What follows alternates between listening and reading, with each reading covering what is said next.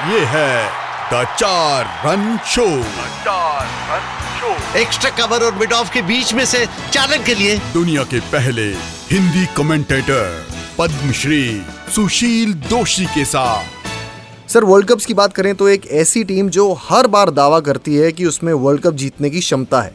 पर ऐसा कभी हुआ नहीं साउथ अफ्रीका 1999 में भी बहुत ही वो दुर्भाग्यपूर्ण तरीके से क्लूजनर और एलन डोनाल्ड रन आउट हुए। 2015 में भी बहुत अच्छा मौका था उनके पास फाइनल सेमीफाइनल तक पहुँचने का वो भी गवाया। अब क्या लगता है साउथ अफ्रीका में वो क्या जैसे उनको ना टाइटल दे दिया गया चोकर्स हैं। कि ये प्रेशर और जो फाइनल स्टेजेस पे आके ये प्रेशर में खेल नहीं पाते। तो ये तो कहते थे सही बात है उनको चोकर्स की संख्या दी गई थी और बड़े लेवल पर जब भी पहुँचते थे तो वहाँ उनका प्रदर्शन फीका हो जाता तो कुछ ना कुछ ऐसा अप्रत्याशित हो जाता था कि देखिए लेकिन मैं समझता हूँ क्रिकेट की अनिश्चितताएँ भी ऐसी ही हैं कि जब इस तरह की कोई बात होती है तो बड़ी टीम धराशायी हो जाती है और इसीलिए क्रिकेट के बारे में इतनी बात भी होती है जी। कि बड़ी बड़ी टीमें कभी भी धराशायी हो जाती हैं। आपका पहला मैच एज अ कमेंटेटर कौन सा था याद है आपको? नहीं मुझे याद है, उन्नीस सौ अड़सठ में क्या हुआ था कि हिंदी कमेंट्री कहीं हो, मैंने तो सुनी नहीं थी। लोग कहते हैं कि लोग करते थे कहीं अलग अलग जगह, लेकिन अखिल भारतीय स्तर पर हिंदी कमेंट्री होती ही नहीं थी। और मैंने कभी हिंदी कमेंट्री नहीं सुनी थी। किसी ने भी नहीं सुनी थी, हमारे इंदौर शहर का मैं रहने वाला हूँ। तब लोग ये कहते थे कि मज़ाक की बात है अंग्रेज़ी के अलावा जो सिस्टम एफपीएस सिस्टम से 22 यार्ड से जो खेल शुरू होता है हम्म। उसकी हिंदी में क्या कॉमेंट्री हो सकती हो ही नहीं सकती। और तब ये आया था कि हिंदी कॉमेंट्री की शुरुआत करनी है तो इंदौर में भी उन्होंने ढूंढ मचाई कई लोगों से पूछा लोगों ने कहा नहीं कर ही नहीं सकते। मैं पहुँच गया लड़का सा था मैं तो इंजीनियरिंग कॉलेज में पढ़ता था। मैं पहुँच गया स्टेशन डायरेक्टर के पास कि तब ऑल इंडिया रेडियो बहुत बड़ी चीज़ हुआ टेलीविज़न था नहीं आप स्टार हो जाते थे अगर ऑल इंडिया रेडियो से कमेंट्री या कुछ भी वार्ता भी कर रहे हैं तो आप स्टार कहे जाते थे। तो उन, उन मैं पहुँच गया और मैंने कहा सर मैं आई वांट टू डू मैं हिंदी कमेंट्री कर सकता हूँ। तो उन्होंने पहले मुझे नीचे से ऊपर देखा और फिर कहा मुस्कुरा दिए। उन्होंने कहा पुटन सब ग्रे हेयर से धन कम चलो यार, जाओ यहाँ से। तो मैं तो चला गया। फिर आखिरी दिन तक कोई मिल, ज़्यादा लोग मिले ही नहीं उनको और फिर उनको याद आया, पागल सा लड़का आया था इंजीनियरिंग कॉलेज से तो फिर मुझे ढूंढा उन्होंने मुझे बुलाया। तो मेरे से, मुझसे इमेजिनरी कमेंट्री करवाई उन्होंने। मैंने फटाफट कर दी, क्योंकि बचपन से मुझे शौक था तो अंग्रेज़ी कमेंटेटरों की नकल करता था। तो उन्होंने कहा, नहीं भाई, अंग्रेज़ी में नहीं। हमको तो हिंदी में कमेंट्री करना है। मैंने मैं कोशिश कर सकता हूँ। मैं तो अंग्रेज़ी कमेंटेटरों की नकल करता था।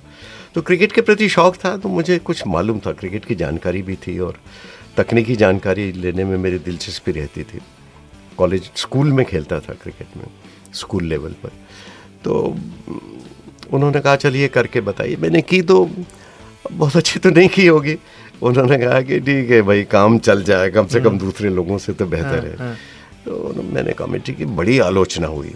लोगों ने कहा कि क्रिकेट का सर्वनाश हो गया और इस तरह से कोई कमेंट्री हो सकती क्या हिंदी में? अंग्रेज़ी में ही हो सकती। तो मन को बड़ी ठेस लगी। पिताजी ने भी कहा यार परिवार का नाम खराब हो रहा है तो अच्छा। तो ज़रा ध्यान दो इस पर तो फिर मैंने शब्दों को ईजाद करना शुरू किया। इसीलिए आपने देखा होगा कि मैं जो शब्द बनाता हूँ जो मैं बोलता हूँ वो मेरी अपनी शैली है और वो शब्द दूसरा इस्तेमाल नहीं कर सकता और उस उस शैली में तो कर ही नहीं सकता। तो मैंने क्या एक क्रिकेटर की तरह सोचना शुरू किया कि जैसे स्क्वायर कट करता है तो करता क्या है? तो मैंने तो कहा कि, मैंने सोचा कि क्या करता है? वो पहले गेंद शॉर्ट ऑफ़ गेंद आती है, अपने आप को गेंद की लाइन से अलग करता है स्ट्रोक के लिए जगह बनाता है, फिर स्क्वायर कट करता है चार रन के लिए। तो ये जो चीज़ है ना, ये जैसे देखकर तो इंजीनियरिंग के छात्र रहा तो थोड़ी बहुत तो दिमाग में है इंटेलिजेंसी जिसको कहते हैं बुद्धिमत्ता थोड़ी बहुत तो थी। गणित और विज्ञान का अच्छा विद्यार्थी था तो एरोडाइनमिक्स जिसको उसका सिद्धांत ठीक से समझता था। तो मैंने बहुत जल्दी फिर प्रगति कर ली और अधिकांश स्ट्रोक्स के लिए मैंने शब्द निकालना शुरू किए कि आ, आगे बढ़ना या पीछे हटना या जैसे मैं कहता हूँ कि कॉरिडोर ऑफ़ अनसर्टनटी मैं मैंने जैसे ही कहा शंका का गलियारा इसको कहा। तो लोगों को इतना पसंद आया कि ये कॉरिडोर के ऑफ़ अनसर्टनटी से भी बेहतर शब्द है।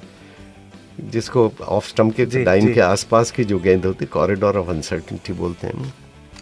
एक हमारे क्रिकेटर बंधु थे सुन रहे थे मेरी कमेंट्री तो वो उन्होंने झट से नोट किया और एक चैनल पर जाकर बोलने लगा कि अभी अभी मैंने बहुत पढ़कर ये शब्द आया अच्छा। और- तो ऐसे भी लोग होते हैं क्रिकेटर्स कुछ तो असली रहते हैं।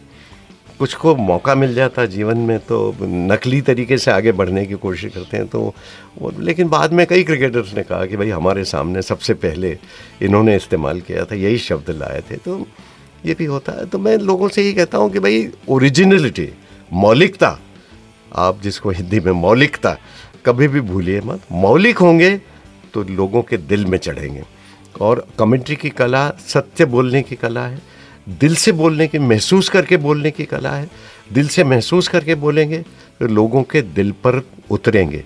और लोगों के दिल पर अगर राज किया तो आपका जीवन सफल होगा। अगले एपिसोड में जानेंगे हिंदी कमेंट्री होनी कैसे चाहिए। मेरे साथ हैं दुनिया के पहले हिंदी कमेंटेटर पद्मश्री मिस्टर सुशील दोषी। ये है द चारण शो मेरे यानी रमित के साथ।